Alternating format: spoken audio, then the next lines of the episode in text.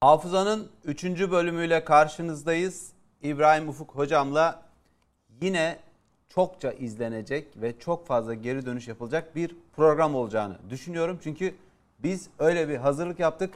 Hocam hoş geldiniz. Hoş bulduk.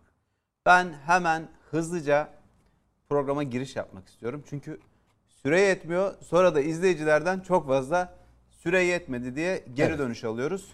Bu arada biliyorum YouTube'dan şu anda ben de bir taraftan takip ettim. Bekliyordunuz ve başlamış olduk. Hocam sizinle yaptığımız ilk yayında siz şöyle bir cümle kurdunuz. Paranın sahipleri şu anda parayla oynuyor dediniz. Biz de dedik ki bunu konuşmamız gerekiyor. Şimdi başlayalım. Kim bu paranın sahipleri? Şahıs mı, şirket mi, grup mu, tarikat mı, bir aile mi? Bir buradan başlamış olalım. Şimdi şöyle söyleyeyim. Paranın sahiplerini bugün inceleyeceğiz de ben ilk önce şöyle bir girizgah yapayım.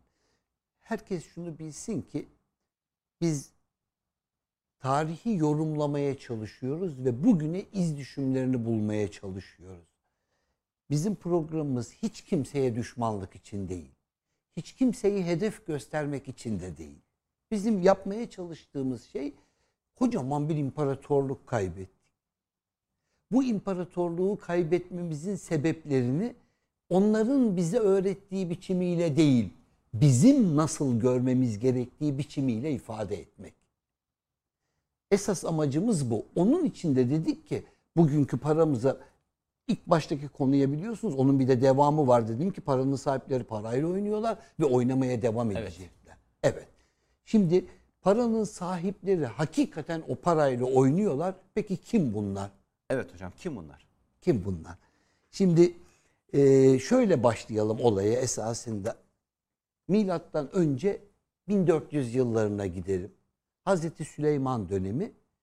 Hazreti Süleyman Tapınağı'nın e, Süleyman Tapınağı'nın bugünkü Kudüs'teki o Mescid-i Aksa'nın bulunduğu yerde bir tapınak yaptırıyor.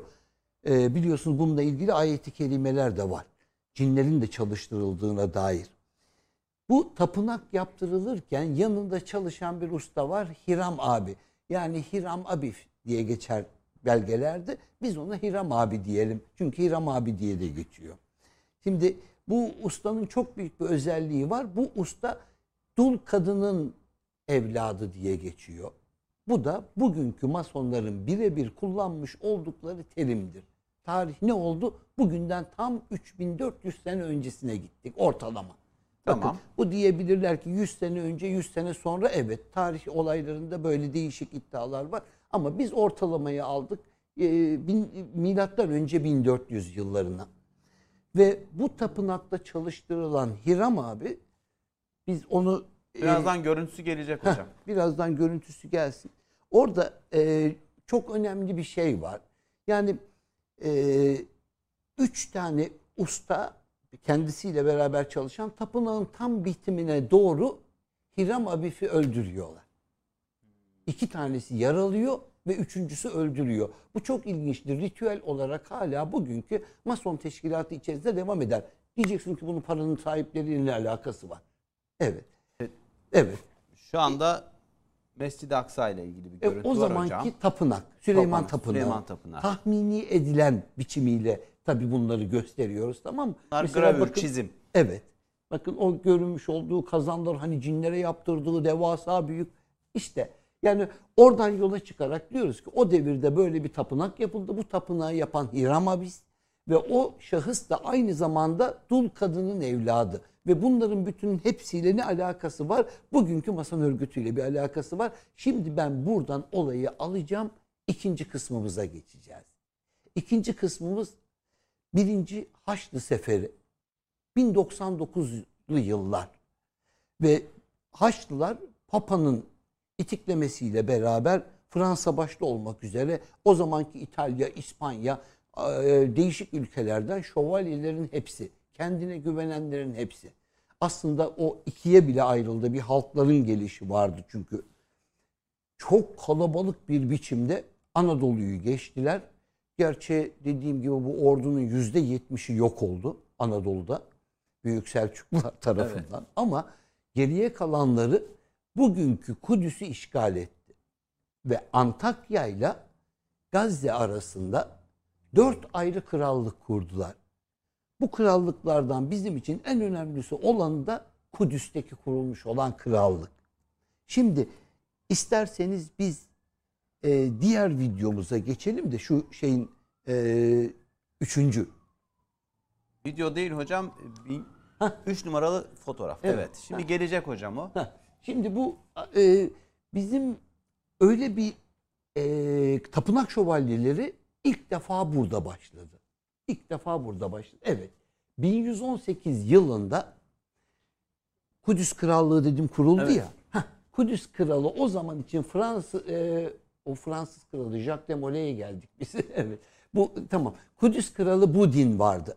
Tamam. Tamam. Ha, Kudüs Kralı Budin 5 numaralı fotoğraf arkadaşlar Öyle mi? Ha. Tamam. Orada bu e, Jacques de Molay ile birlikte Jacques de Molay yanında 9 şövalye ile birlikte Kudüs kralının yanına gitti. Kral Ve 2. Budin. Kral 2. Budin Kudüs kralı bu.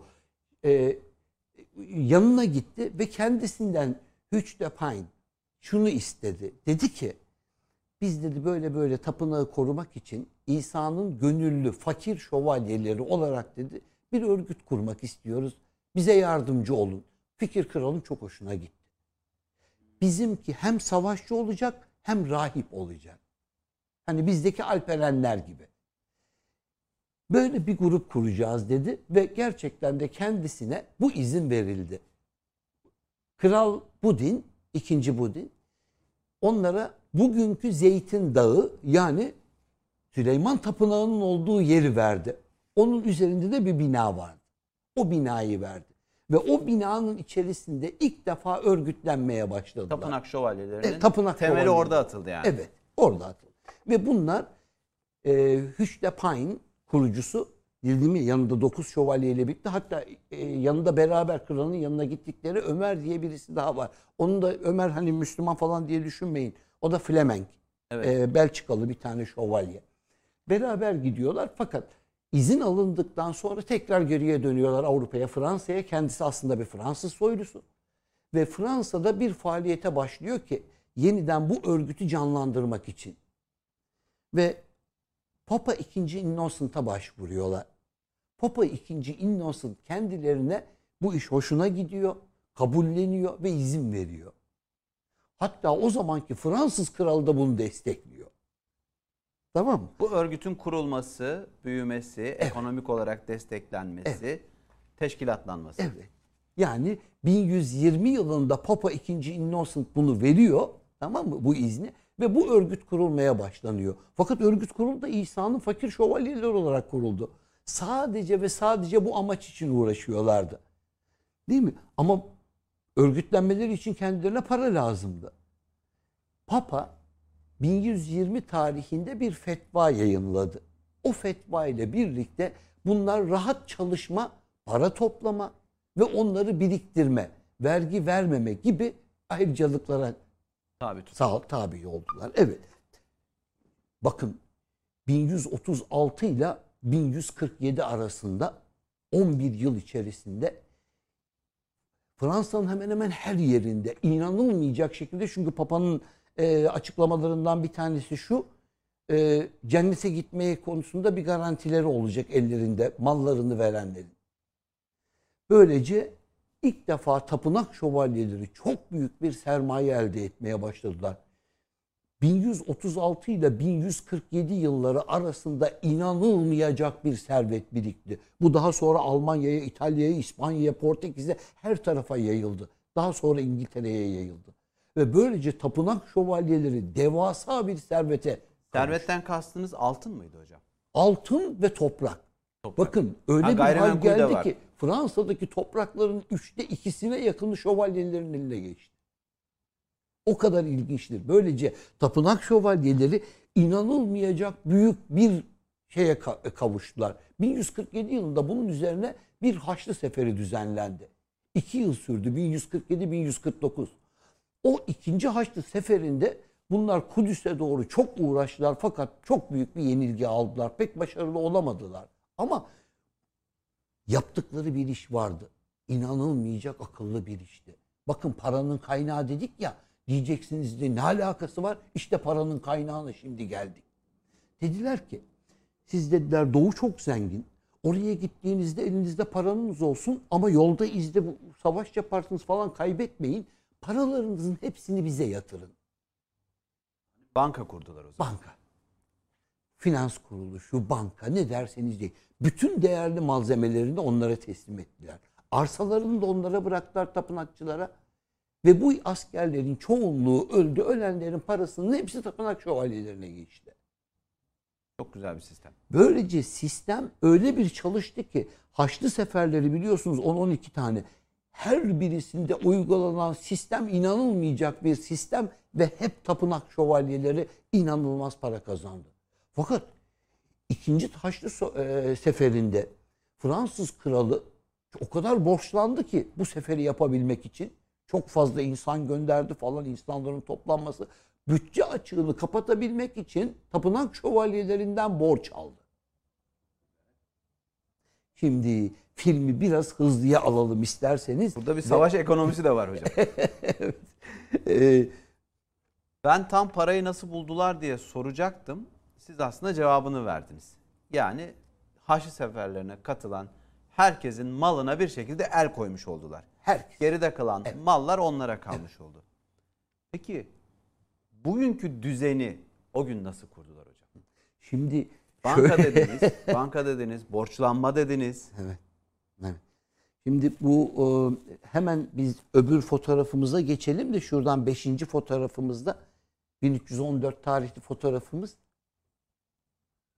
Gelecek hocam şimdi o. Evet. Siz devam Şimdi edin hocam. e, orada heh, e, e, Hüç de Pine ve Kral Budin. Biz Üç bu- numaralı fotoğrafa gideceğiz hocam. Evet. Evet. Belki fotoğrafları karıştırmış Evet, olabiliriz evet. Hocam. tarihler karışmış o yüzden. Evet. Evet. tamam. Fransa kralı 4. Philip Tamam. inanılmaz derecede borçlandı. Kime? Jacques de Molay'e. Hmm. Jacques de Molay o zamanki tapınakçıların şövalyesi. Kurucusu mu? Yok, En, ha, en son bu. ha, en Bu son. en son. Tamam. Öbürü kurucusuydu Tamam. değil mi? Hüç'tü. Tamam. Bu Jacques de Molay en son olanı ve 1300 Kral Philip o kadar çok borçlandı ki borcu ödeyemeyeceğini anladığı için Jacques de Molay'e o bizim bir tane rozetimiz vardı. Aslında o rozetin resmini bulup koyabilir miyiz? E, tapınak şövalyelerinin bir rozeti vardı. E, Bir baksın ona arkadaşlar. Evet. Ee, o orada e, o kadar borçlandı ki parasını borcunu ödeyemedi. Ha şu meşhur amblem bir ata iki asker biniyor. Bu değil. Bu değil ama. Bu değil. Tamam. Bu- evet. sanırım şu anda elimizde yok ama Evet, merak edenler tamam, bulabilirler. Tamam evet hocam. bir at üzerinde iki tane asker olan Tamam. onların bir amblemi var. Tapınak şövalyeleri. Tamam tamam evet. Yani orada O demek bir istiyor ki yoksulluğun çok fakir. simgesi. Fakat oradan yola çıkarak Kral Philip dedi ki bu insanlar dedi işte böyle böyle homoseksüel dedi. İki, kendileri dedi İsa'yı hakaret ettiler dedi. İsa'nın hakkına tecavüz ettiler. Ona kötü laflar söylediler falan dedi. Ve Papa'yı da bu işe alet etti 5. Clemens'i. Papa bir fetva verdi ve Jacques de Molay'in derhal tutuklanmasına tutuklandı. Ve Jacques de Molay inanılmayacak işkencelerle beraber daha sonra kaza oturtulup yakıldı. Ama Jacques de Molay ölmeden önce bir laf söyledi. En kısa zamanda ikiniz de yanıma geleceksiniz dedi. Neydi güvencesi? Çok ilginç. İşte bir, bir kara büyü derler buna. Tarihte ben bilmem orasını. Fakat ilginç olanını söyleyeyim. Bir e, 30 gün sonra Papa 40 gün sonra da kral öldü. Para ne oldu hocam? O, o, o Şimdi toplanan geldik oraya. en güzel. Hazine ne oldu? Evet. İşte o zaman büyük ihtimal ele geçen belgelere göre çünkü hiçbir para kalmadı. Fransa kralı çok uğraştı. Daha sonraki Fransa kralı bu hazineyi bulabilmek için veya diğer krallar. Bu hazineler hiç ele geçmedi ama sadece 7 dolusu 7 gemi dolusu hazinenin Fransa'dan kaçırıldığı biliniyor. Bunun yanında İngiltere'den, Almanya'dan falan kaçırılanlar da var. Bunların nereye gittiği bir sır ve yahut birilerinin eline geçti. Devam edelim. Evet. Şimdi Bu bugünkü düzenin nasıl kurulduğuna biraz gelmemiz lazım hocam. Şimdi siz bu arada e, hemen bir araya bir es girmek istiyorum. Siz sanat tarihçisiniz, Evet. arkeologsunuz. Ama bir taraftan ekonomiyi yorumluyorsunuz. Yazıyorlar yorumlara. Evet. Yani hocanın branşı ne? Ben- Eğitimi ne? Evet. Hatta ne haddine ekonomiyi yorumlamak diyenler de var. Aslında biz direkt olarak ekonomiyi yorumlamıyoruz biliyor musun? Eğer ekonomiyi yorumlasak ben şimdi libor artı faiz bilmem ne falan derdim. Öyle bir şeye hiç girmiyorum dikte ederseniz. Ben olayın bütünüyle en üst siyasi fotoğrafını çekiyorum. Onun askeri politik fotoğrafını çekiyorum. Ama bunlara nereden? Peki şöyle söyleyelim o zaman. Ben Hacettepe Üniversitesi Arkeoloji Sanat Tarihi bölümü mezunuyum ama benim tez konum bile soyut bir konu. Yani Nedir ben hocam? yapıların peşine gitmedim. Mesela dinlerde tasvir yasağı ve İslamiyet'te tasvir yasağı üzerine benim tez konum. O yüzden benim bu yapmış olduğum çalışma daha sonra ben 1994 yılında Ankara'ya geldiğimde o zaman e, Orta Doğu Teknik Üniversitesi'nde bir yıl özel öğrenci olarak uluslararası ilişkiler bölümünde ders aldım. Bir.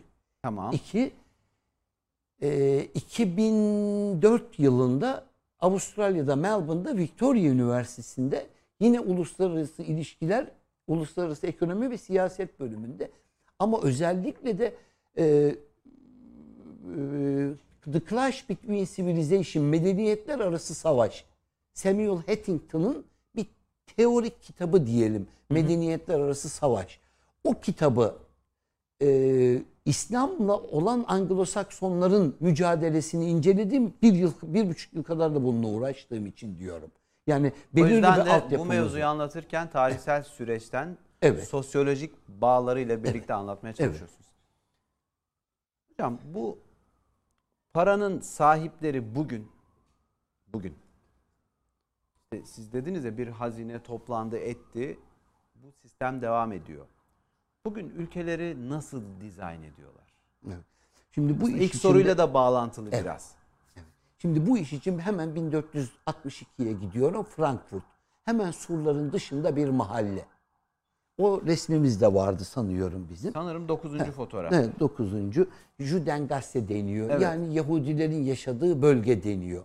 Oldu mu? Orada orada e, 8. fotoğraf arkadaşlar. orada bir tane ev. Buyurun. Evet. Burada bir tane ev. Daha sonra şimdiki armayı getirebiliriz.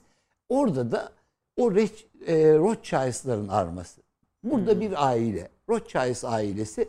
E, kapısının önünde de kendilerinin o zamanki 1460 yok yok yok yok 1400 e, 1462. tamam 1460. 1462 evet Frankfurt'ta. Şimdi e, diyeceksiniz ki peki niye Yahudiler? Çünkü bakın Hristiyanlıkta para varsa bu parayı faizle kullanmak yasak, haram. Çok şiddetli haram. Faize alan veren çok yasak yani. E, İslamiyet'te de yasak. İslamiyet'te de aynı. Evet. Aslında Yahudilikte de öyle ama Yahudilikte bir fark var arada. Nedir hocam? Yahudilikte faizi eğer Hristiyan veya Müslümandan alıp veriyorsan normal. Yahudiden alıp veremezsin. Korumaya almış kendisini. Evet. Tamam. Böylece bütün para işleri Yahudilere verilmeye başladı. Ama üç dinde de haram normalde. Evet, üç din. mensuplarına. Tabii ki. Üç dinde de haram. Ama Yahudilik kendileri için şöyle diyorlar. Bizim kendi aramızda biz birbirimizi alıp veremiyoruz ama başkalarından alıp verebiliriz. Tamam. Bunun üzerine Avrupa'daki hemen hemen bütün krallar Yahudilerden kendilerine para, finansman yani isteyerek, isteyerek, bilerek herkes onları bu işe itikliyor. Ve büyük bir pazar oluşuyor ister istemez. Şimdi hı- zamanı birazcık hızlandırıyorum. 1763 yılında geldiğimizde bu dediğim aile İngilizcesi Rothschild, Red Shield yani Kızıl Kalkan. Evet. Kızıl kaldı. Rothschild diye şimdi geçiyor ama he, o zaman ilk olarak Mayer, Mayer Rothschild 1763'te bankerlik yapmaya başlıyor. Çünkü ellerinde belirli bir para birikti. Dedim ya Tamam. paranın kaynağına gidiyoruz diye. Tamam. 1769 yılında o zamanki Alman prensiyle arkadaşlık yapmaya başlıyor. Tam 20 sene sonra bu prens kral oluyor. 5. William. 5. William. 5. William kral olduğunda Mayer Rothschild'ı en yetkili adamı olarak ilan Bütün hazineyi eline veriyor. Diyor ki bundan sonra diyor devletin içerisini sen yöneteceksin para işlerini. İşte esas başlama noktası burası. 1800'lü yıllara da gelmiş oluyoruz artık Evet. zaten. Fakat bu dediğim olay 1785'te. Tamam. Kral bütün yetkiyi veriyor. Ama bu olay fazla sürmüyor. 19 sene sonra Fransız kralı Napolyon Al- Almanya'yı işgal ediyor. Ve aldığında tamam kralı da esir alıyor ama paralar o anda e, Mayer'de kalıyor. Mayer bu paraların epey, epey bir kısmını İngiltere'ye götürüyor. İngiltere'ye aktarıyor. Ve İngiltere'deki kralı Fransa ile savaşmak için ikna etmeye çabalıyor. Çünkü bu aynı zamanda Alman kralının isteği. Para da var, Evet para da var. finans da var çünkü. Bu parayla beraber aynı zamanda İngiltere savaşa hazırlanıyor. Bakın ülkeler çok büyük paralar karşılığında ve Napolyon'la İngilizlerle Fransızlar bir savaş yapıyorlar. İşte o ünlü Waterloo Savaşı. 1820. Waterloo Savaşı'nda ne oluyor biliyor musunuz? Çok ilginç bir şey. O zaman borsa var. Paris'te de var, Londra'da da var. Bir haber gidiyor Londra'daki borsaya ki İngiltere savaşı kaybediyor diye. İngiltere savaşı kaybediyor deyince herkesin elindeki hisse senetleri 100 poundluk hisse senetleri birdenbire 20 pense düşüyor. Kuşa dönüyor. Rothschild hepsini topluyor. Aynı haber aynı anda Fransa'da yayınlanıyor. Cepheden gelen haber. Diyorlar ki Fransız savaşı kaybediyor. Fransız borsası çöküyor. Bütün hisseler savaşın bitiminde iki ülke harap olmuş. Napolyon yakalanmış, kaçmış. Daha sonra Malta'ya sürgüne gönderildi. Ama e, bakın bütün ülkeler Almanya, Fransa, İngiltere, Avrupa'nın üç başat imparatorluğunun üçü de borçlu. Nereye? Bir tek aileye.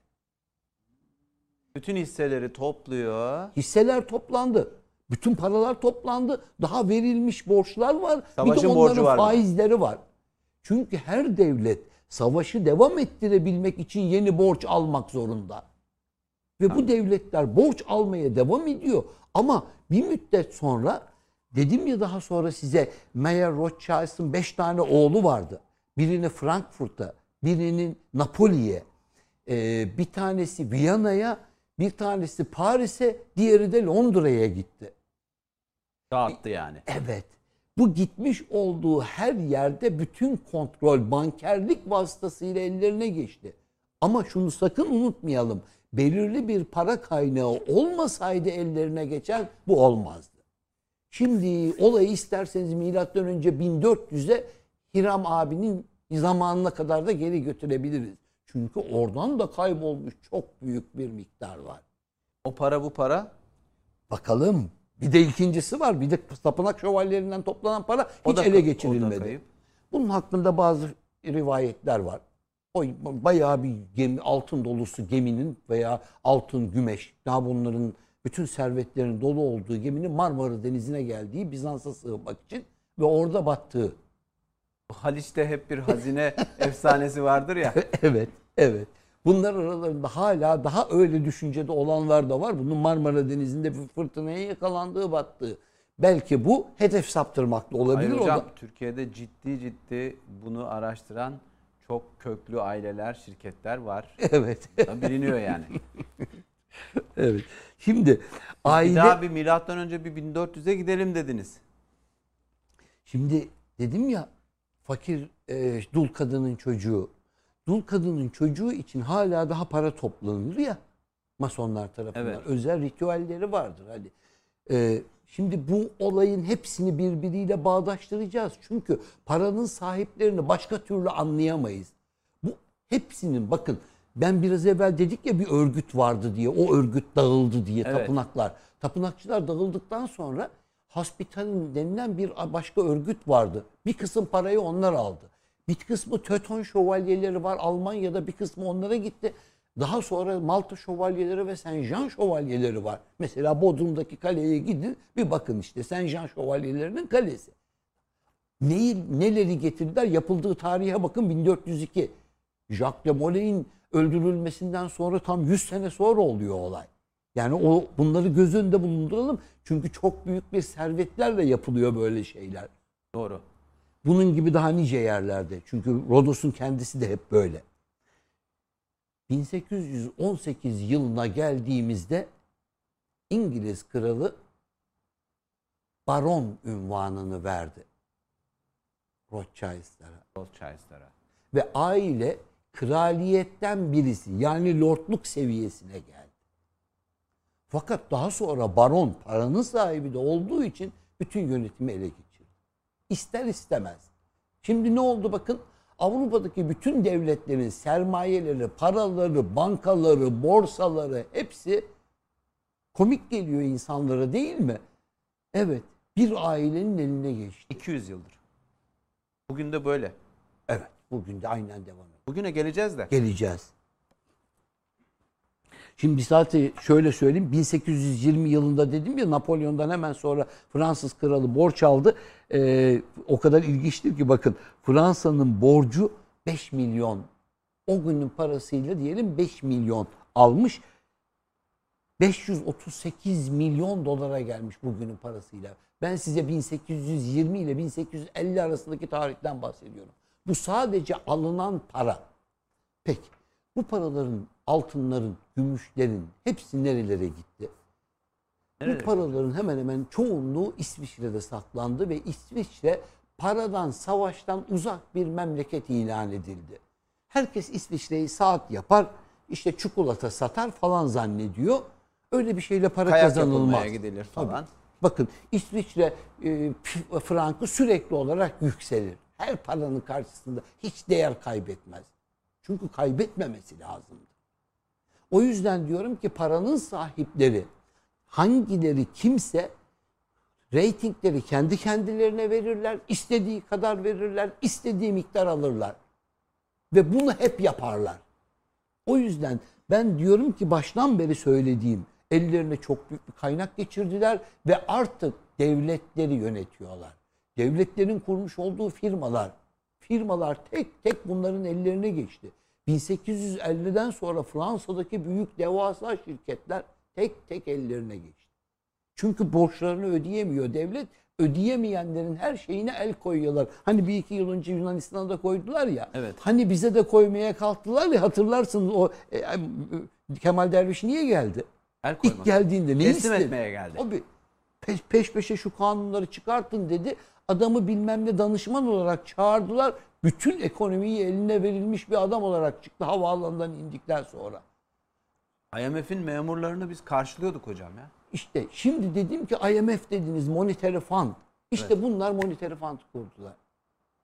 Ve 1800 şey 1944 yılına gelindiğinde, İkinci Dünya Savaşı bittiğinde, bütün ülkeler birbirine girdiğinde hepsi bu aileye borçluydu. Hepsi bu finans şirketlerine borçluydu ve hepsinin bu borcunu karşılığını ödeyebilecek gücü yoktu. Çünkü savaştan yeni çıkmışlardı. Aile Londra'nın ortasında City of London diye bir bölgeyi kendisine aldı. Bugün dahi İngiliz kanunlarına tabi değildir. Londra'nın ortasında City of London bu kendine hak bir belediyedir. Burası finansın merkezidir. Bütün dünyadaki finans hareketleri, Türkiye'ye yapılan bütün saldırıların temelinde de bu vardır. Hep bakın hep oradaki bankalardır. Çünkü İtalya'daki banka da oraya aittir. Amerika Birleşik Devletleri'ndeki çoğunluk bankalar da oraya aittir. Ben size sadece ve sadece mesela likit petrol üretimiyle alakalı 10 firma sayayım. Bir tanesi Rus'un, bir tanesi de Çin'in. Geri kalan 8 tanesinin 5-6'sı Amerika'nın, biri İngiliz'in, biri İtalya'nın, biri Norveç'in, biri Fransız. Hepsi Rothschild ailesi. Ben, Diğerleri gölge. evet, Paravan. Peki bizden ne istiyorlar hocam? Şimdi, şimdi gelelim bize. Hakikaten öyle. Yani Şimdi e, bu bu kadarla bırakmadılar. Süveyş kanalını aldılar. Fakat daha başka bir tek bu bu kadar yeterli değil. Var olan altınların alınması değil. Bir yandan da yeni altın çıkıyor. Bunun ele geçirilmesi lazım. Altın nerede çıkıyor? Bir, en, o zamanki en önemli yerlerden bir tanesi Güney Afrika'da. Güney Afrika'da. Güney Afrika'da kim var? Hollandalıların kurduğu Orange devleti var. Yani hani bugün de portakallar deriz ya Hollandalılara. Ha, İngiliz ordusu harekete geçirildi ve Boer savaşları yapıldı. Birinci ve ikinci Boer savaşında Güney Afrika'da Hintlilerle zencileri, zencileri e, şeyler Hollandalılar Hintlileri de İngiliz ordusu çarpıştırdı. 1 milyona 1 milyon asker savaş yaptı. En sonunda İngilizler kazandı. İngilizlere yardım edenlerin başında kim vardı biliyor musunuz? Gandhi. Nereden nereye değil mi? Bakın kimler nerelerde neyi çalışıyor diye. Aynı Gandhi Çanakkale Savaşı'na asker gönderilmesine İngiliz ordusuna destek oldu. O Hindistan'dan gelen hani bizde de Gandhi Kemal falan yaptılar bir ara. Komiktir. Kimin neye benzediğini bile bilmiyoruz artık. Bakın ne diyorum Mehmet size. Diyor Millet hep. Gandhi'yi böyle kahraman olarak falan görür anlatır ama Gandhi'nin bir baksınlar, tarihi bir incelesinler. Hintlileri e, o son 1930'lara kadar böyle o İngiliz şeyliği devam etti adamda. Mehmet Akif diyor ya şiirinde kimi Hindu kimi bilmem ne bela. Evet. Evet. Aynen öyle. Yani o dönem Hindistan'dan gelip savaşmışlardı. Bir Müslüman devletle savaştıklarını cephede ezan okunduğunu duyunca fark etmişlerdi. Böyle de hatıralar var. Bakın çok ilginç. Sen biz bir tanesini söyleyeyim ben size. Biz Almanlarla beraber Birinci Dünya Savaşı'nda beraber savaşıyoruz ya. Bak o Çanakkale cephesinde öbür Gazze cephesinde Alman komutanlarımız vardı. Çanakkale'deki komutanımız Almandı bizim. Bütün cephelerin komutanı Limon Sanders Paşa'ydı. Yani Enver Paşa'nın tayin ettiği o Alman general. Bakın o kadar ilginç ki siz şimdi eğer o Gazze taraflarına gidecek olursanız aynı olay oralarda da oldu. O ailenin üyeleri orada bile faaliyetteydiler. Bunlar bir katır birliği, Yahudi katır birliği diye bir şey kuruldu. İnsanlar incelerse görürler. Aslında bu hani Türkiye'nin Yahudileri kurmadığı için doğrudan onlara koy- hani bize hainlik yaptı falan gibi bir şey söyleyemiyorum. Çünkü bizim vatandaşımız değiller. İki tane Rus Yahudisi kuruyor. e, Yahudi katır birliği. Sebebi İngiltere'nin savaşa girmesini teşvik edip bütünüyle paranın aynı grubun eline geçmesi. Ve geçti. Dün yeryüzündeki bütün şirketler ellerine geçti. Şöyle bir piramit düşünün.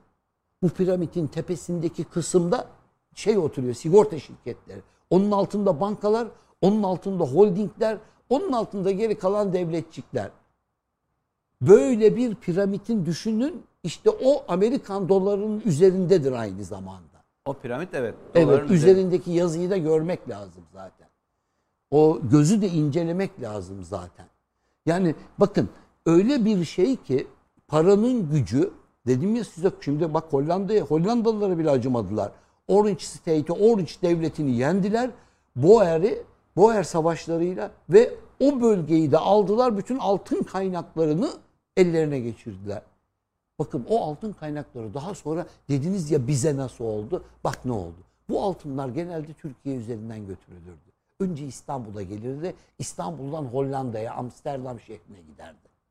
Geliş Deniz. yeri bütün Afrika'nın, Güney Afrika'dan çıkıyor. Bütün Afrika'nın doğu ülkeleri boyunca. Çünkü o zaman Sudan'a, Somali'ye kadar bizim yönetimimiz ve etkimiz var. Osmanlı Bankası'nı kurdular. Osmanlı Bankası'nı da onlar kurdu. Biz kurmadık. Evet. Yani biz İngiliz sermayesi falan diye Ve geçer. borçlandırıl, borçlandırıldık. Tabii tabii. Osmanlı Bankası Makedonya'dan Bosna Hersek'e, Irak'tan Umman'a, Sudan'dan e, Kütahya'ya kadar değişik yerlerde şubeler açtı. Her yerde şube açtı. Açılan her yerde padişahımız adına diye geçtiler. Çünkü Devlet Ali Osmani'nin bankası. Adı da Osmanlı Bankası. Düşün yani. Böyle bir şeyle beraber aynı zamanda bizden para toplamaya başladılar. Fakat şunu göz önünde bulunduralım. Çünkü e, bir ekonomi konusunda hemen hemen biz değil, dünyada hiçbir ülke ne olduğunu bilmiyor. Herkes olayın sonrasında anlıyor gelişimini. İlk başta bilmiyorsun. Karşına bir sistem geliyor. Daha önce böyle bir alışkanlığın yok ki. Böyle bir çalışman hiç olmamış. Biz değil. Bütün dünya aynı durumda. O yüzden diyorum. Paranın sahipleri parayla oynuyor dediğim bu işte. Hiç kimse bilmediği için başına ne geleceğini de bilmiyor. Sonucunu Başımıza geldikten sonra öğrenmeye Sistemi oluşturmadıkları için de farkında değiller. Evet. Bize etkisi. Şey demiştiniz hocam. Yine bir konuşmamızda demiştiniz. Bu, bu küresel düzenin sahipleri, paranın sahipleri ellerindeki gücü bırakmamak için her şeyi yapabilirler demiştiniz. Evet. Mesela Her şeyi yapabilirler. Yani şöyle söyleyeyim size. e, Her tür ilk yaptıkları şey genelde iktidar değiştirmektir. Son derece kolaydır onlar için. Neden biliyor musunuz? Çünkü insanlar çoğunlukla bakın ellerine çoğunluk ülkeleri geçirdiler mi? Evet. Biz hep deriz ki şu ülke bizimle uğraşıyor, bu ülke bizimle uğraşıyor. Hayır efendim. Aslında paranın sahipleri uğraşıyor. O ülkeleri zaten ele geçirmiş. Seni ele geçirmeye çalışıyor. Sen direniyorsun. Öbürlerinin direnecek hali kalmamış. Herkes teslim olmuş. bizim ele geçirilmeme meselemiz bu kadar net mi? Bizim ele geçirilmemizi bakın size şöyle söyleyeyim aslında bütün resim ortaya çıksın. 1838 yılında Balta Limanı Anlaşması imzalandı. Tamam, İngilizlerle. Sultan II. Mahmut döneminde. tamam. Sakın sakın demeyin ki ya işte Sultan II. Mahmut kalktı İngilizlere böyle böyle bir şey vermedi. Sebeplerini anlatacağım şimdi. Bakın bu anlaşmanın maddeleri ne biliyor musunuz? Çok acayip maddeler. Hiç vergi ödemeden veya bir Müslümanın Türk'ün ödeyeceği vergi kadar para ödeyecekler. İkinci bir vergilendirme yapmadan Osmanlı topraklarına Balkanlardan girdikten sonra Suudi Arabistan'ın dibine Yemen'e kadar hiçbir vergi ödemeden malını götürebilecek. İki, Türkiye içerisinde dışarıya satımı yasak olan kritik beslenme malzemelerinin serbest bırakılması. Şimdi bak bunları duyduğunda dersen bunu bir hain yapar. Zaten o yüzden o zaman e, 2. Mahmut'a gavur padişah demişler. Bu sebepten dolayı. Tabii ki. Bakın insanlar diyorlar ki bir insan bunun yaptığını gavur yapmaz diyorlar. İngilizlere bu serbestliği verildi 1838'de 1841'e geldiğimizde bütün Avrupa ülkeleri hemen hemen bu yetkiyi aldı. Danimarkası, Belçikası, İtalya'sı, Fransa'sı, Almanya'sı hepsi istediler. Hepsine aynı yetkiyi vermek zorunda kaldık. Peki bu sultan deli miydi? Yok efendim. Ne yaptılar biliyor musun? Önce Mısır'da Kavalalı Mehmet Ali Paşa'yı sürekli isyan hali- halinde tuttular. Hatta Kavalalı bir de kalktı geldi Anadolu'ya kadar girdi. Suriye'yi istedi. Yani bakın çok ilginçtir bunlar. Biz Kavalalı'yı durdurabilmek için İngilizlere bu işi yaptık. Yetmedi. Dedik ki peşinden. Bu iş devam etti. Bu iş topu topu 20 sene devam etti. Bu anlaşma 20 senede Osmanlı ekonomisini bitirdi. Ve Sultan Abdülaziz'e zamanına geldiğimizde 1854 bakın 1838 1854 50, e, 1854'e geldiğimizde ilk defa borç aldık. Bugünkü parayla 5 milyon sterlin yüzde 6 veya Anlaşmadan 7,5 16 faiz. yıl sonra borç aldı. Evet. Neden? Çünkü Osmanlı bütçesi bitti. Bakın, bakın Osmanlı Devleti bundan evvel de borç aldı. 1770'lerde Galata'daki bankerlerden borç alıyordu. Ama bu yerli iç borçlu. Daha sonra bu Kırım Savaşı çıktı. Kırım Savaşı'nda Ruslarla beraber o yaptığımız savaş bize tam bir yıkımdı. İnanılmayacak kadar göçmen Borcu geldi. İngilizlerden mi aldık? Evet. İlk borç İngilizlerden alındı. Aslında İngilizlerde para yok. Onlar da bu aileden aldı. İşte onu anlatmaya çalışıyorum. Paranın sahibi dediğim aslında o. Yani bizim almış olduğumuz ilk borç faiziyle birlikte 1854 yılından itibaren hiç bitmedi. Şu ana kadar. Nasıl bir borçtu hocam ki bitmedi? İşte işte bu öyle bir sistem kuruluyor ki bu değil biz dünyadaki bütün ülkeler borç tablosuna bakın aynı durumdadır. Sadece esir olan ülkelerin durduruyorlar paraların düşmesini. Onlar Teslim uğraş- olanların. Zaten teslim oldun bitti. Seninle uğraşmaya bir şey yok. Biz bir imparatorluk varisiyiz. Biz oyunun farkına varıp direniyoruz. Her direndiğimizde bakın bu Sultan Abdülhamit Han çok direndi. 300 küsür milyon dolar, e, milyon dolar evet o zamanın parasıyla veya 330 milyon altın borcumuz vardı. Abdülhamit Han borç almadı. Ama duyunu umumiye vasıtasıyla işte sirke vergilerini bilmem e, liman vergilerini bilmem ne bazı vergileri bunlara verdi. Bir anlaşma yaptı. diğer vergilerle geçinmeye çalıştı. Bu arada borç ödedi. 1908 yılına geldiğinde 30 milyon borcumuz kalmıştı ve hareket ordusu kendi içimizde bir ayaklanma ve devlet yıkıldı ve tekrar borçlanmaya başladık. Tekrar Birinci Dünya Savaşı'na girdik. Cumhuriyet 1923 yılında kurulduğunda Borç aldık mı? borç 200 milyondu. 200 milyon borcun 100 milyonu bizden ayrıldı. Çünkü Mısır'ı kaybettik, Gazze'yi, Suriye'yi, Irak'ı. Oralara giden paranın hiçbirisini onlar ödeyecek diye onlara tahsil ettiler. Ama geriye kalan para Yani bizim. o yeni devletleri de borçlu olarak Evet, bağlı yeni olarak devletler de borçlu olarak. Bütün yönetim öyle yapıldı. Bakın insanlar insanlar şöyle zannediyorlar. Yunanistan diye bir devlet kuruldu. Şaka gibi. Yunanistan'ın başına ilk kurulduğunda getirilen bir başka Alman prensidir. Birinci Otto. Yunanlıların haberi bile yok. Kendilerini devlet sanıyorlardı. İkinci kralları da öyledir. Yani bakın yönetim içerisinde aile istediği insanı getiriyor oraya koyuyor. Devlet olmasının fazla bir önemi yok. Yoksa Yunanistan kendi başına neyin devleti? Mesela biz hep, herkes diyor ki işte Yunanistan saldırdı. Nasıl Yunanistan saldırdı bize? Biz anlaşmayı niye İngilizlerle yaptık? kimin ileri karakoluysa o saldırmış oluyor. Evet. Yoksa Yunanistan'ın ara- arabası mı var? Askerini götürecek gemisi mi var Yunanistan çıkacak kalkacak ve Türkiye'ye bilmem ne saldı. Bunlar hep hikaye yani tarihin. Yunanistan'ın kendi aklı hiçbir zaman olmadı. Yalnız onun değil bütün Avrupa. Ama esas olay 2. Dünya Savaşı'ndan sonra değişti. Ne, ne oldu hocam? 1944'te Bretton and Woods anlaşması yapıldıktan sonra paranın dolara endekslenmesiyle Monetary Fund kuruldu. Yani işte o Dünya Bankası, paraların kaynakları, uluslararası borçlandırma sistemi, Merkez bankalarının bütün merkez bankaları zaten ailenin elinde. O yüzden hiçbir ülke kendi parasını basma yetkisine bile sahip değil izin verilmedikten sonra. Onlar ne kadar para basacağını kendileri izin veriyorlar. Merkez bankaları vasıtasıyla merkez bankalarını bitiren e, gelecek insanların bile hangi üniversitelerde eğitim göreceği daha doğru tespit ediliyor.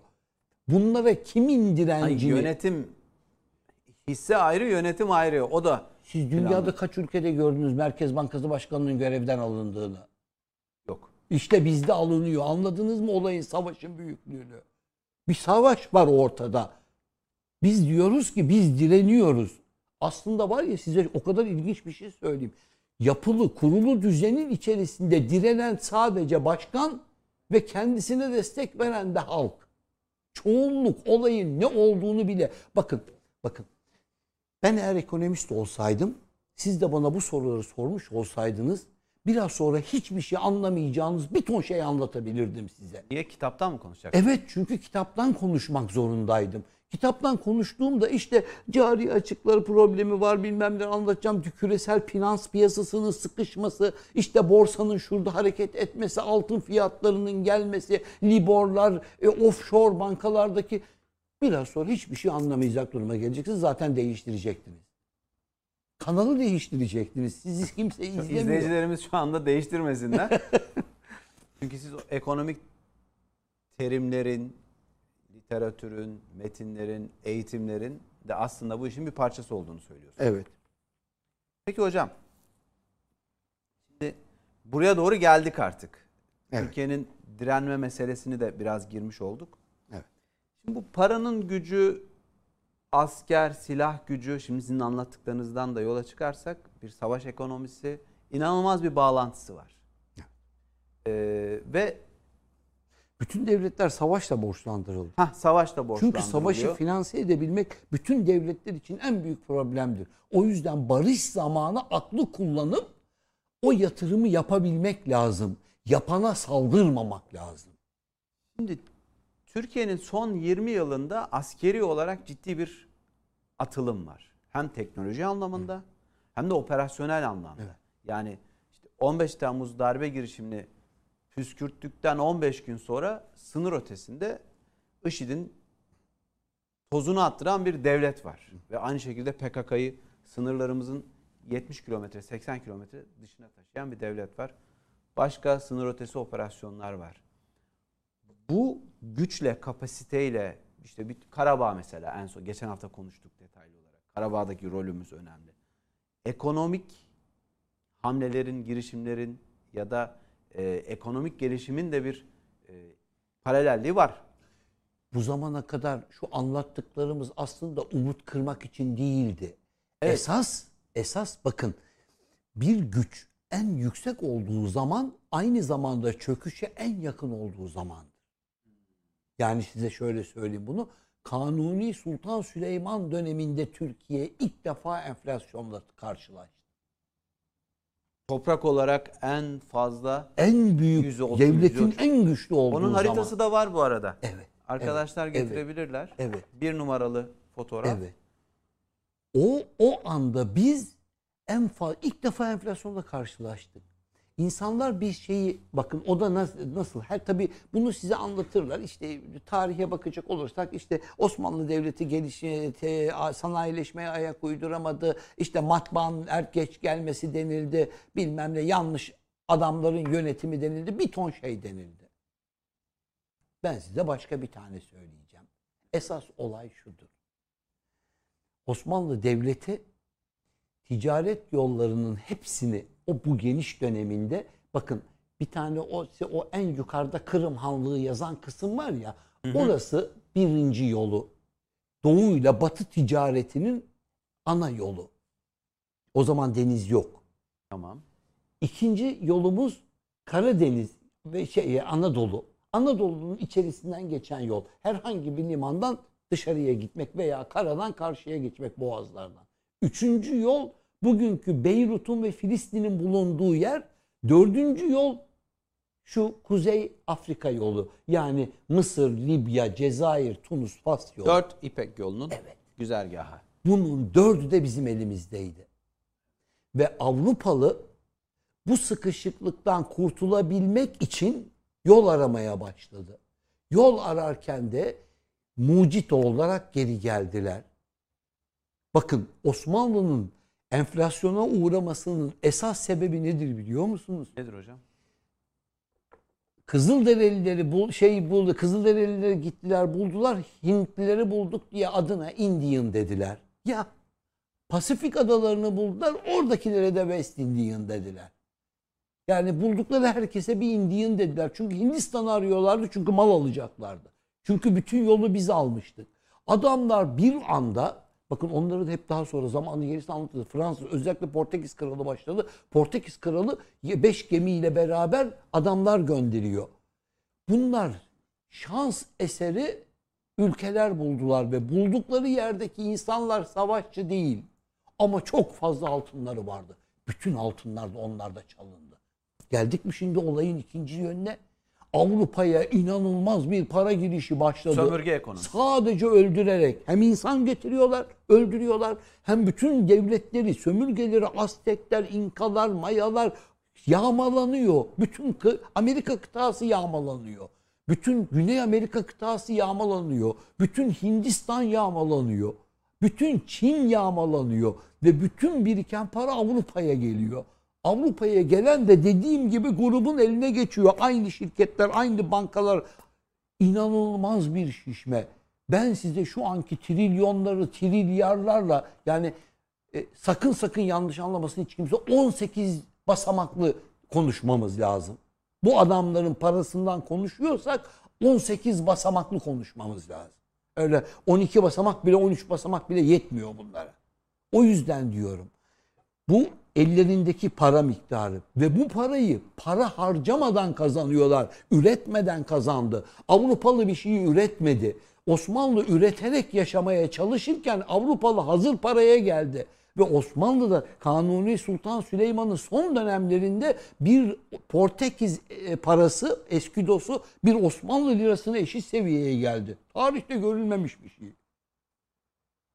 Bizim paramız çok değerliydi yoksa. Yani bu adamlar bizim bizim üretmeyle kapattığımız, ticaretle kapatmaya yapmaya çalıştığımız işi veya üretimle yapmaya çalıştığımız işi hiç para harcamadan insanını öldürdü, malını aldı, gemilere yükledi, Avrupa'ya getirdi. İşte bütün Avrupa'nın gelişmesinin ana sebebi budur. Bize anlatılan öbür hiçbir şeyin anlamı ve değeri yoktur. Dediklerimi tek tek inceleyip baksınlar. Hırsızlık eseridir bunların hepsi.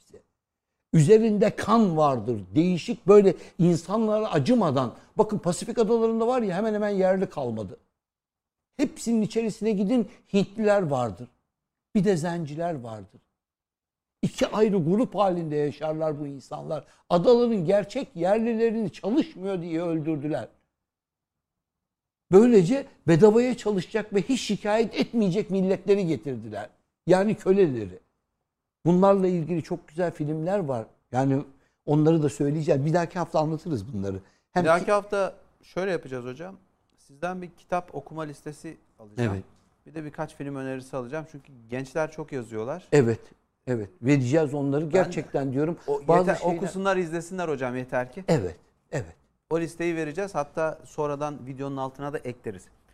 Hocam şimdi bu biraz günümüz ekonomisini de konuşmamız lazım.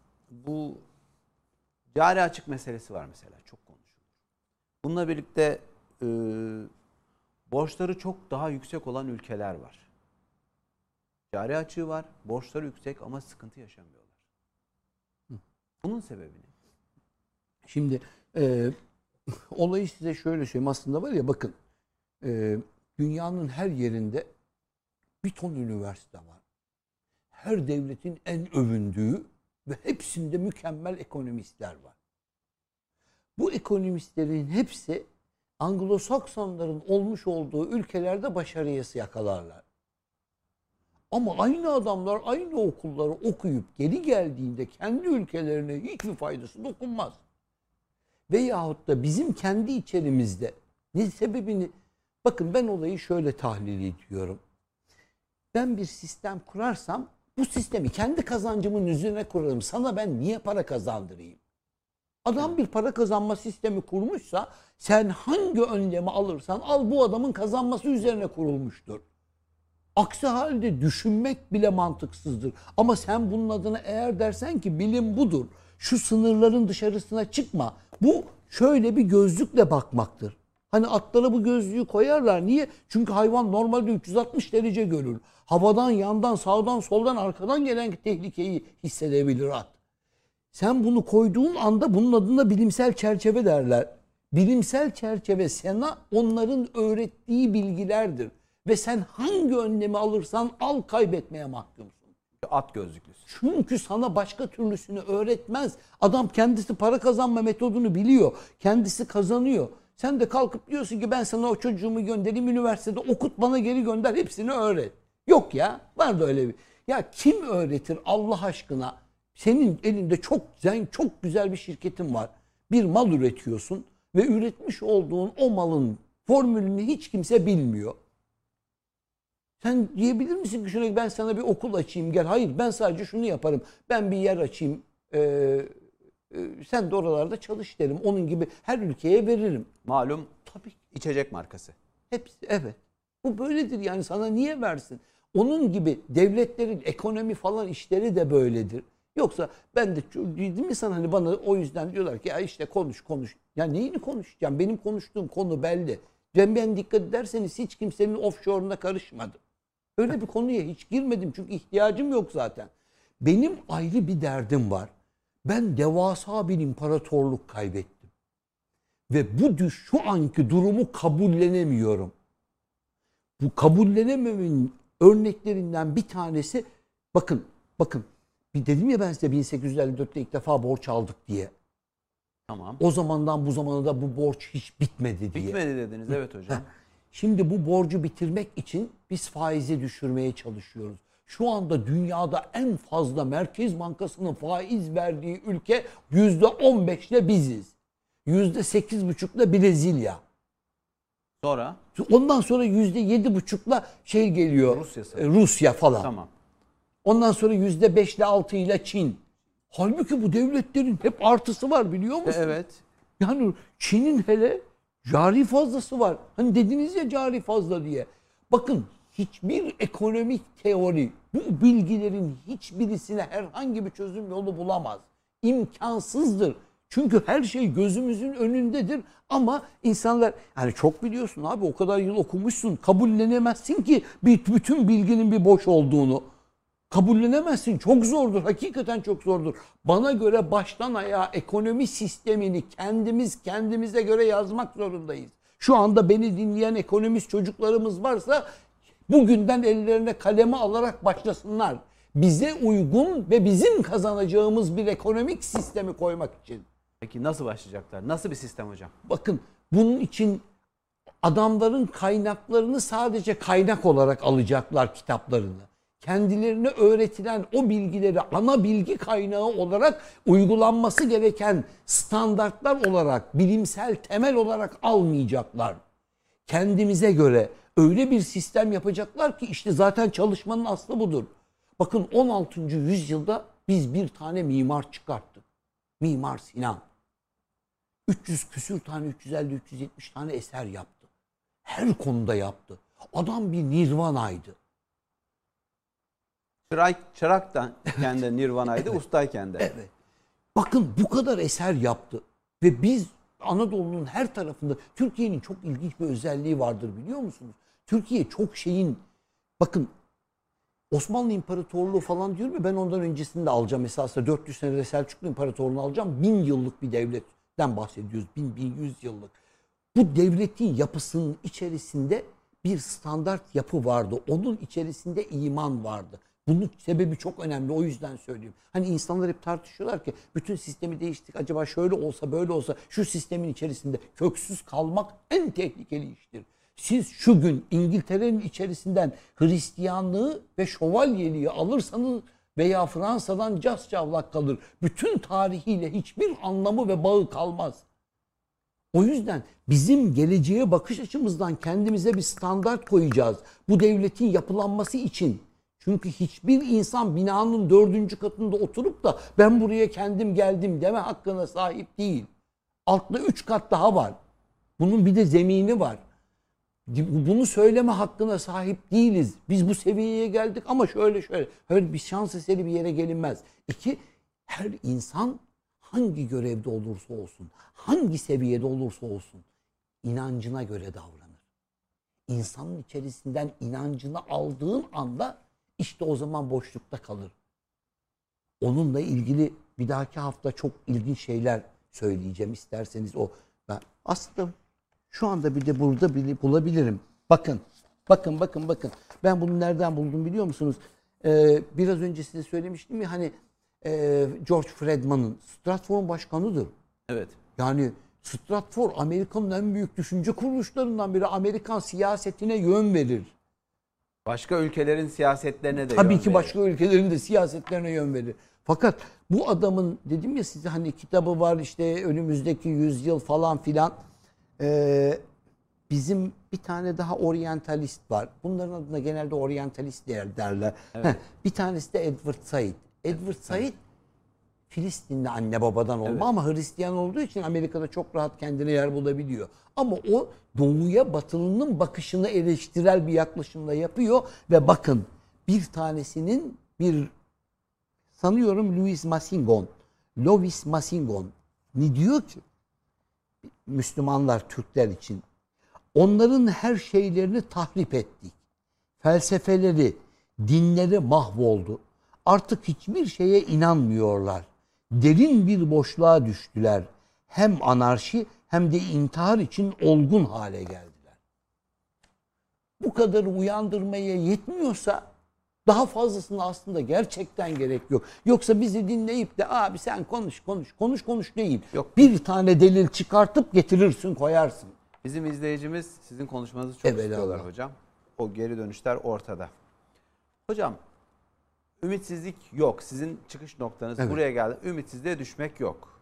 Bugün bir mücadele veriliyor. Siz bu verilen mücadeleyi savunuyorsunuz. İnanılmayacak bir mücadele. Bakın öyle büyük bir mücadele ki Ersin Bey. Dedim ya size 10 tane büyük gaz şirketinden bahsettim hepsi dedim.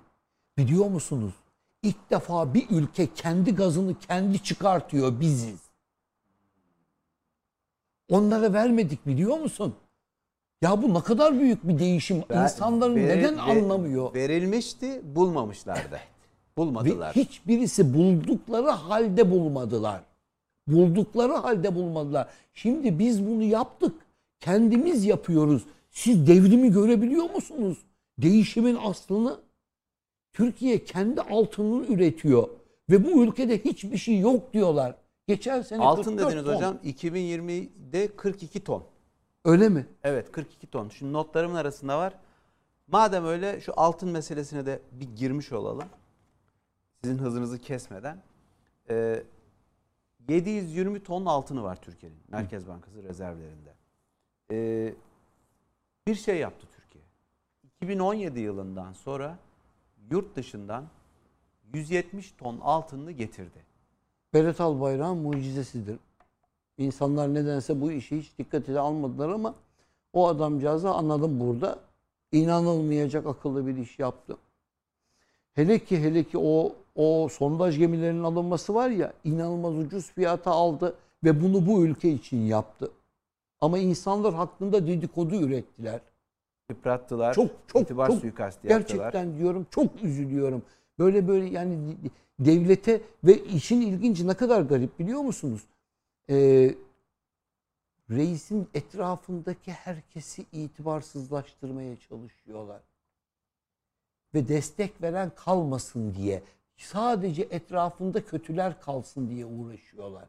Çok büyük bir çabalama gayretin sahibi. Bir millet de Dün, direniyor. dün, dün kötü dedikleriyle de bugün iş tutuyorlar. Evet, evet. Evet, böyle yani bunları var. görüyoruz diyorum ya size. Şimdi bu altın varlığının tüm bu düzen içerisinde nasıl bir önemi var hocam? Ekonomik düzen içerisinde. Yani Türkiye'nin yaptığı hamle işte Berat Albayrak döneminde 170 ton altının yurt dışından Türkiye'ye getirilmesi, yeni altın madenlerinin damarlarının ortaya çıkarılması, işte son 2020'de 42 ton yeni altın rezervinin eklenmesi. Bütün bu ekonomik çarkta altının nasıl bir önemi var? Yani şimdi hem bir altın var hem de bir de bakın biz yalnızca gaz yapmadık, altın yapmadık. Altını kendimiz üretiyoruz ama başka bir şey daha yapıyoruz biz bana göre. Şimdi altın altının içerisinde Türkiye çok fazla alt- altın ithal ediyor. O yüzden çok para ödüyoruz altına. Onu Niye düşüre- ithal ediyoruz hocam? Hı? Niye ithal ediyoruz? Çünkü Türkiye çok iyi altın işleyicisi. Hmm. Yani biz altını alıyoruz, işleyip satıyoruz. Diğer ülkeler bizim kadar iyi işleyemiyorlar. Ama bundan kazandığımız para istediğimiz miktar değil. Hani hani Bu yabancıların işlediğimiz altın ziynet eşyası olan evet, altın mı? Evet. Bunu dünyanın her tarafında bizimkiler bizimkiler gerçekten harikulade işler yapıyorlar. Dünyanın her yerine satıyorlar o kendi dizaynlarını. O yüzden Türkiye sürekli altın ithal ediyor. Yani kendi halkımız alıyor ama bunun yanı sıra yurt dışına da çok çok da rağbet görüyor. Türkiye'nin e, diyorum ki bize hani normal olarak gelişme süreci önünde çok açık. Fakat kendi içimizde bakın bakın size şöyle söyleyeyim. Ben 1980 Ocak kararları 24 Ocak kararları var. Yani ihtilalden hemen sonra. Tamam. e, o teknokrat hükümetinin olduğu dönem. Eh, Özal'ın Turgut- Turgut Özal'ın Özal'ın Turgut Özal'ın bakan olduğu bakan zaman. olduğu evet. dönem. 24 Ocak kararları alındı. O zaman bir bakın dolar kaç lira? 35 lira 20 kuruş. Bu karar alındığı gün Bizim o manşeti şimdi getirebilir arkadaşlar. getirebilirler. Bir manşet var. Yeni Şafak'ın manşeti. Devam edin hocam. Ben o Yeni Şafak manşetinde bakın şey diyor. e, 19 yılda 6,5 kat önceki 20 yılda 11.882. Yani 1980'i baz alıyor. 1982'yi baz alıyor. Evet. Ben 80'i baz aldığımızda bak karşımıza ne çıkıyor. Ha, kat daha fazla oluyor. Evet 44 bin kat oluyor. 44 bin kat. Yani 24 Ocak kararlarını baz alıyor. Bir bakın o zamanlar 35 lira 20 kuruştan 1 milyon 700 küsür bin liraya çıktı. 44 bin 200 küsür kat arttı. Ve bu devlet yıkılmadı. O yüzden hani bu umutsuzluk pompalayanlara manşet olsun. Şu 60'tan anda gelen şafak 19 yılda 7 kat arttı. 6,5 kat arttı. Bu devlet gerçekten yıkılmaz. Bundan emin olun. Siz sadece ülkenize güvenin. pa- paranın değerinin düşmesiyle bu dedik ya size paranın sahipleri parayla oynuyorlar ve oynayacaklar diye. Çünkü bizi bir şekilde teslim almak istiyorlar. Teslim olacak mıyız, olmayacak mıyız? Bizim bunu kararını vermemiz gerekiyor. Eğer bu şu dinleyen insanlar bizi gerçekten abi bırakalım dükkanı kapatalım ya teslim olalım gitsin ne olacak kölelikse kölelik. Ya o zaman nereye gitti ya istiklal ya ölüm? Kim nereye koyacak ya? Ya özgürlüğün olmazsa yaşamanın ne anlamı var? Bu devlet nasıl bir devlet? Niye farkına varamıyor insanlar? Ne yapıyoruz biliyor musun şimdi? Biz 300 yıldır savunmadaydık. Gelen atakları göğüslemeye karşılıyor, çalışıyorduk. Şimdi defanstan çık. Şimdi saldırıya geçtik. Örneklerini diyorsunuz hemen vereyim. Katar'da üstün kurulması, Somali'de üstün kurulması, bir devleti ölüm durumunda ayağa kaldırdık orada. Ama Libya bambaşka bir şey. Libya'da öyle bir koridorla beraber Doğu Akdeniz'de bize yapılan oyunu bozduk ki hem bütün bölgeyi ele geçirecek inanılmaz bir stratejik hamle yaptık ve buna karşı çıkan kıt kafalılar var. İçeride çok tabii, sayıda. Tabii tabii çok üzüntü verici. En çok üzüntü verici insanı gerçekten üzen şey bu. Kendi ülkenin içerisinde ve daha neler? Karabağ'ı aldık. Karabağ'da bir teknolojik gösteri yaptık. Ama Karabağ'ın içerisinde altın madenleri var biliyor musunuz? Ermeniler bu altın madenlerini işletiyorlardı. İyi bir verimli işletmeyle beraber çok daha fazla altın çıkartabilecek Azerbaycan. Yani insanların Türkiye'nin neler yaptığını görebilmesi için Arnavutluk'a, Pa- Paşa Limanı'na mı gidiyoruz? Ya oralarda bir şeyler yapıyoruz. Bakın biz çok yerlere şu anda Türkiye petrolleri arama ortaklığı sadece Karadeniz'deki gazı aramıyor. Rusya'da da çalışma yapıyor. Girsinler sitelerine baksınlar. Irak'ta çalışma yapıyor. Libya'da çalışma yapıyor. Girin bakın. Batman'da varil üretimi Bu yerli. katlandı? Ben sana yurt dışından da 5-6 ülkede birden şu anda faaliyetteyiz. Değişik yatakları Türkiye Libya'ya gitmesin demek hangi akıldır ya? Hangi akıldır ya? O zaman bu savunmadan çıkmak uluslararası düzene meydan okumak. İşte o yüzden zaten bu kadar saldırının altındayız. Bakın ne dedim size demin faiz oranları bizde yüzde on beş dedim. Bu da indirilmiş haliyle yüzde on dokuzdan. İndirilmiş haliyle dünyanın en çoğuyuz. Bu adamlar bizi yemek istiyorlar. Dirilmenin zamanı değil mi? Şimdi demeyecek miyiz ki hayır ya abi neye mal olursa olsun ya altı buçuk kat değil on altı buçuk kat artsın. Ben bu faizden kurtulayım. Ben nasıl olur benim gibi bir millet bu kadar yıldır sömürülsün. Bu işe dur demenin zamanı gelmedi mi? İlk defa birisi direniyor ya, direnmek istiyor ya. Bu zaman destek olmayacaksak ne zaman destek olacağız bu ülkeye? Ne zaman destek olacağız? Hakikaten diyorum her şey elden gittikten sonra şu bizi dinleyip de gırgır geçen insanların da her şeylerini kaybedecekler. O güvendikleri dağlara onlara biz izin vermeyiz. Onlar güvendikleri dağlar buraya geldiklerinde Ta- Taksim'de karşıladıkları gibi tekrar karşılayacaklarını zannediyorlarsa ona izin yok bu sefer. Kimseye o izin yok. O Fransız komutanı gibi Fatih gibi beyaz atın üzerine binip de Taksim'e yürüyecek. Yerler yerler adamı. Bu millet o eski devri bitirdiğini gösterdi 15 Temmuz'da. Bitirdik onu. O yüzden bu zamanda destek olmayacaksak hiç destek olmasınlar ya. Bu işin sonucunu almak zorundayız. Neye mal olursa olsun özgürlüğün bedeli yoktur. Yani ünlü donanma e, komutanımız Barbaros Hayrettin Paşa diyor ki denizlere sahip olan her şeye sahip olur. Evet. Biz denizlere de sahip olacağız. O biçim bir donanma yapıyoruz. Ve bunu bile eleştiriyorlar ya. Ya insan kendi ülkesine bu kötülüğü yapar mı? Yapar mı insan bu kadar kötü olabilir mi? Kendisine zarar verecek bir şeyi göz göre göre O eleştiriyi başka bir ülke adına yapıyorsa yapar. Evet. Hocam şimdi bu meydan okumak falan dedik ya. Kanal İstanbul'u bir yere oturtmaya çalışıyorlar. Mevcut İstanbul yönetimi. Gövde gösterisi yapıyor. Meydan okuyor. Yaptırmayacağız diyor. Muhalefet partisi. Kanal İstanbul bir taraftan da hükümet ve Cumhurbaşkanı yıllardan beri işte Türkiye'nin en tarihi projesi dedi ve başlandı projeye. Gerçekten bu kadar uluslararası düzende bir yeri var mı? Dünya haritasını şöyle bir alın. Beni izleyenler şöyle bir baksınlar dünya haritasına. Nerede ne var diye. Bir tanesi Güney Amerika ile Kuzey Amerika'nın arasını ayıran Orta Amerika'daki Panama kanalı. Panama kanalı bütün Güney Amerika'nın çevresini yani yaklaşık 16 bin kilometre yolun gidilmesini engellediği için çok karlı bir proje. İkincisi Süveyş kanalı. Süveyş kanalı.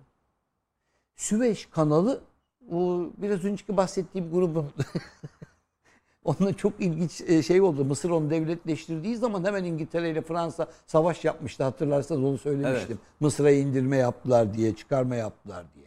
Yani bakın ikincisi buydu. Süveyş kanalıydı. Üçüncü ve dördüncü Türkiye'de Çanakkale ve İstanbul Boğazları. Tamam. Şimdi Türkiye dünyadaki beş geçiş noktasından bu dört geçiş noktasını beşe çıkartmak istiyor. Kanal İstanbul yapıyor. Mondros Anlaşması gereği bizim para alma hakkımız yok. İnsanların şunu düşünüyorlar hemen abi ne demek koyalım biz de alalım falan diye yapamazsın.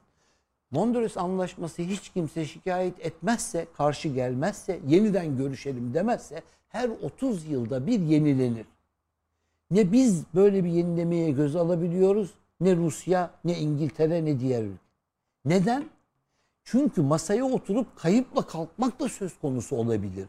İyice bir güce ulaşmadan gel masaya oturalım diyemezsin. O yüzden Montreux Anlaşması akıllı bir insan için iyi incelendiğinde hani devletler böyle duygularla hareket etmezler. Yoksa sokakta iş çok kolaydır. Hemen dersin abi girelim yıkalım. Aa, öyle değildir. Demin de söyledim ya siz Sultan II. Mahmut ülkeyi batırayım diye bir şey yapmadı. Ama Mısır'ın Kavalalı Mehmet Ali Paşa'yı bir yandan kuzeyden e, Rusları öbür yandan saldırttırdılar. Ve Osmanlı Devleti hem parasız hem güçsüz kaldı. Durdurabilmek için biz Kırım Savaşı'nı durdurabilmek için İngiliz ve Fransızlardan yardım aldık. Ve bütün bütçemiz açıldı. Bütçeyi karşılayabilmek için borç aldık. Bakın yoksa insan kendi ülkesine bir kötülük yapmaz. Hani diyebilirsin ki almasın. Almadığın takdirde ülkenin içerisinde insanları bir günde ayaklandırıyorlar. Sistemin içerisindekiler şu. Bir, seni çaresiz bırakıyor. İki, malsız, mülksüz, parasız bırakıyor. Üç, umutsuz bırakıyor. Umudunu alıyor. Bizim için şu anda hepsini uyguluyorlar. Ve diyorum ki size inanılmaz güçle direniyoruz. Çok büyük yapılar kurduk. Bu yapıların içerisinden Türk, de, Türk devletlerinin bir araya getirilmesi, İslam ülkeleriyle yapılan çalışmalar ya bir yandan bir yana koşturuyoruz. Tarihin hiçbir döneminde hiçbir ülke lideri bu kadar gitmedi. Bir araştırıp baksınlar. Bir insan bunu keyfinden mi yapıyor? Nasıl böyle Ama düşünebiliyorlar? şey diyorlar hocam, Cumhurbaşkanı'nın Afrika'da ne işi var diyorlar. Ya çok çok bakın bazen bazen öyle yorumlar yapıyorlar ki hani insanlar alıyor bilmem ne diyorlar ki şuraya aldı parasını kaçacak. Şunu hiçbir zaman unutmayın. Dünya üzerinde kim neyi çalarsa çalsın. Gideceği her yerde bu adamlara yakalanır. O adamların izni olmadan aldığın hiçbir parayı dünyanın hiçbir bankasından çekemezsin. Hiçbir yerde harcayamazsın. Türkiye'ye çekilen bütün operasyonlar bu adamların bilinci dahilindedir. Kripto paralar dahil. Kripto para operasyonlarının hepsi dahil. Çünkü kripto paraya benim terimimde ben bunlara isim verdim biliyor musunuz? Alalım yok hocam para. ismi. Hı? Yok para. Zaten yok evet. Yok Ekran para. satıyorlar. Grafik satıyorlar. Bak, yok para satıyorlar ama bu bunu yani ben bunları söylerken hani insanlara eleştirmek babından da söylemiyorum. Niye biliyor musunuz? Çünkü çok büyük oyunlar dönüyor. Bu yetmedi. Non-fungible token diye yeni bir şey daha var. O da yok varlık diye isim koydum ona da. O da yok varlık. Adam sanal olarak internette bir tane örnek veriyorum alışveriş merkezi yapıyor. 60 bin tane oda koyuyor. Her bir odasını milyonlarca dolara satıyor. İstediğin manzarayı da koyuyor sana girdiğinde. Ve bu gidiyor, satılıyor, alınıyor. Bizim bir şeyler düşünmemiz lazım. O yüzden gençlere diyorum ki bütün teknolojik gelişmeleri göz önünde bulundurarak hem kripto paraları yani yok parayı hem yok varlığı ikisini de göz önünde bulundurarak ayrıca bütün bilinen ekonomi kitaplarını yan kitap olarak alarak sıfırdan kendi ekonomik sistemimizi kurmaya başlasınlar. Bir izleyicimiz soru sormuş. Onlardan da izleyicilerimizden de gelen birkaç soruyla birlikte sizlerden gelen sorularla programı toplayacağız sevgili izleyiciler. Ee, Türkiye'de altın madenlerinin bu zamana kadar açılmaması, bulunmaması yine o bahsettiğiniz ailenin kontrolünde miydi diye bir soru geldi. Kon, eğer altını onlar alacaklarsa bir problem yoktu. Ama eğer ülke içerisinde direnç varsa oldu mu? Bakın bazı şeyler bunlar karşımızdakilerin de şöyle bir akıl vardır. Senin döneminde çıkartırsa fazla kar yapamayacaktır. Seni iktidardan alırsa yeni gelecek adam ona bir şey sormayacaktır. Çünkü onun isteğiyle gelmiştir. Karşımızdakileri şöyle algılayalım.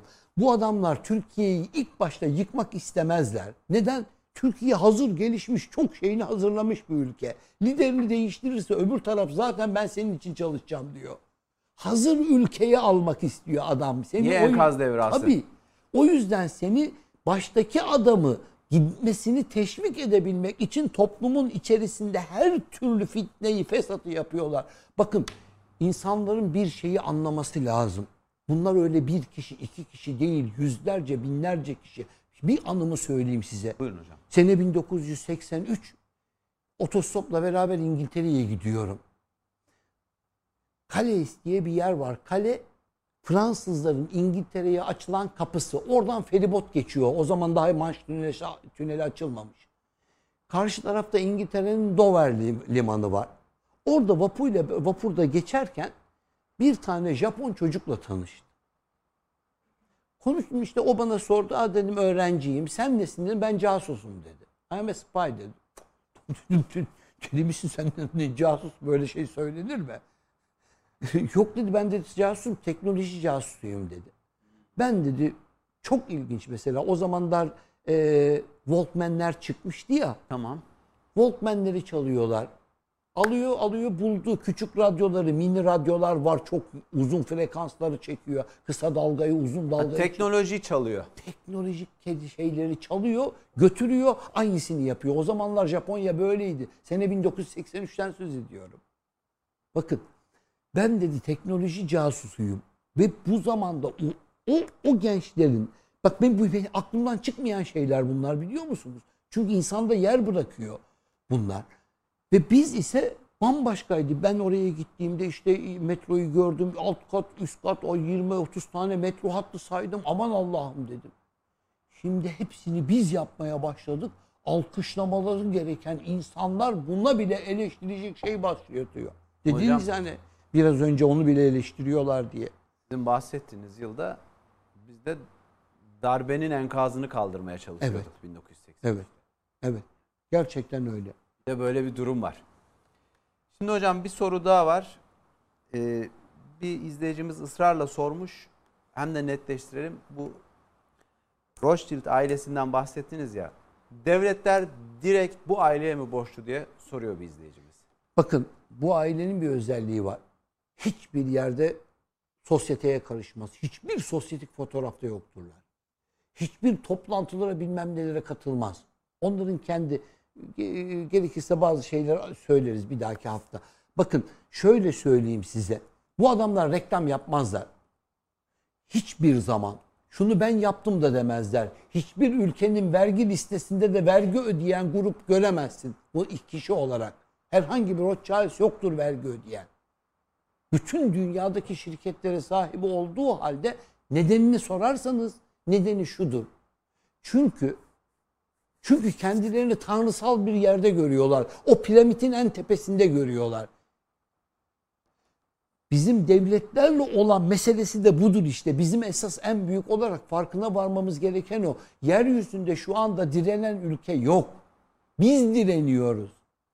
Ve o yüzden bizi terbiye etmeye çalışıyorlar. O yüzden insanlar bazen anlamıyor ki böyle bir şeyin teslimiyeti olmaz.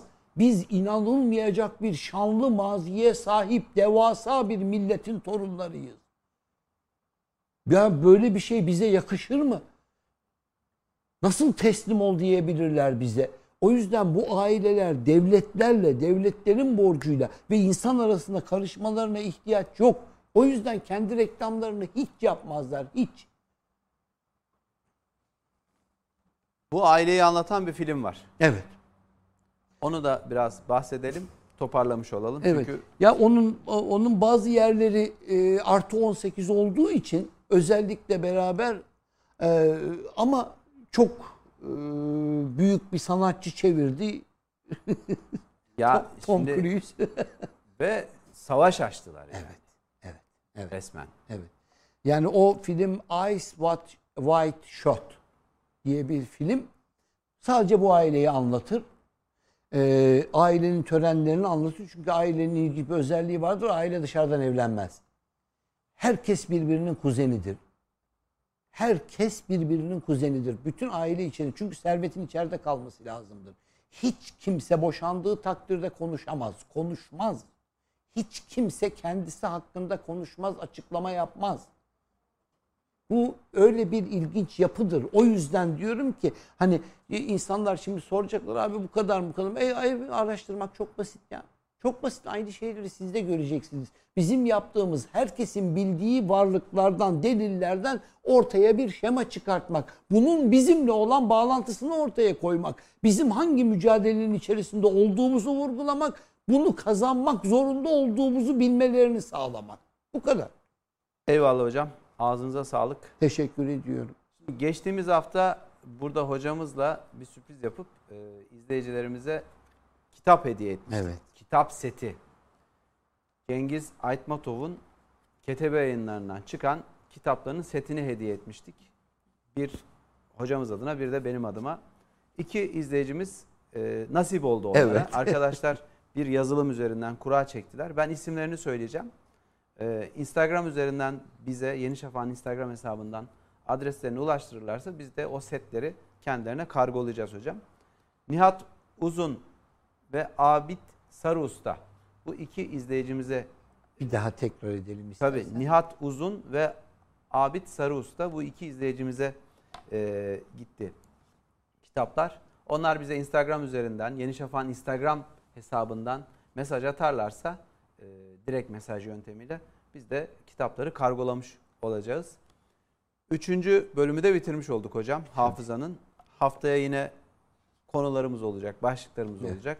Yine konuşacağız. Bu programın daha fazla kişiye ulaşması ve daha fazla kişi tarafından izlenmesini eğer istiyorsanız, böyle bir arzunuz varsa lütfen paylaşın. Özellikle WhatsApp gruplarında paylaşın. Çünkü WhatsApp gruplarındaki dolaşım izlenmeyi çok fazla etkiliyor. Ve lütfen bir yorum yazın içeriğine dair, hocamın analizlerine dair sizin de bir görüşünüz olsun. Çünkü bu etkileşim daha fazla izlenmesi demek. Bizi izlediğiniz için çok teşekkür ediyoruz. Hocam tekrar ağzınıza sağlık. Çok teşekkür ediyorum. Bizi izleyen herkese çok teşekkür ediyorum. Hakikaten bunlara yorum yapmaları, paylaşmaları çok önemli. Çok önemli çünkü biz dediğim gibi sadece kendimize uygun, bize faydası olan, Türk milletine, Türk devletine faydası olan bir şeyi istiyoruz. Biz de bu programı podcast yapmaya başladık hocam. Şimdi podcast olarak da yüklenecek. Sesli olarak da dinleyebilecek izleyicilerimiz e, çeşitli ses kanallarından. Bir ikinci bölüm hazırlandı, yüklenecek. Üçüncü bölümde hazırlanacak. Onu da duyurmuş olayım. Haftaya Cuma günü yine saat 21'de görüşmek üzere. Allah'a ısmarladık.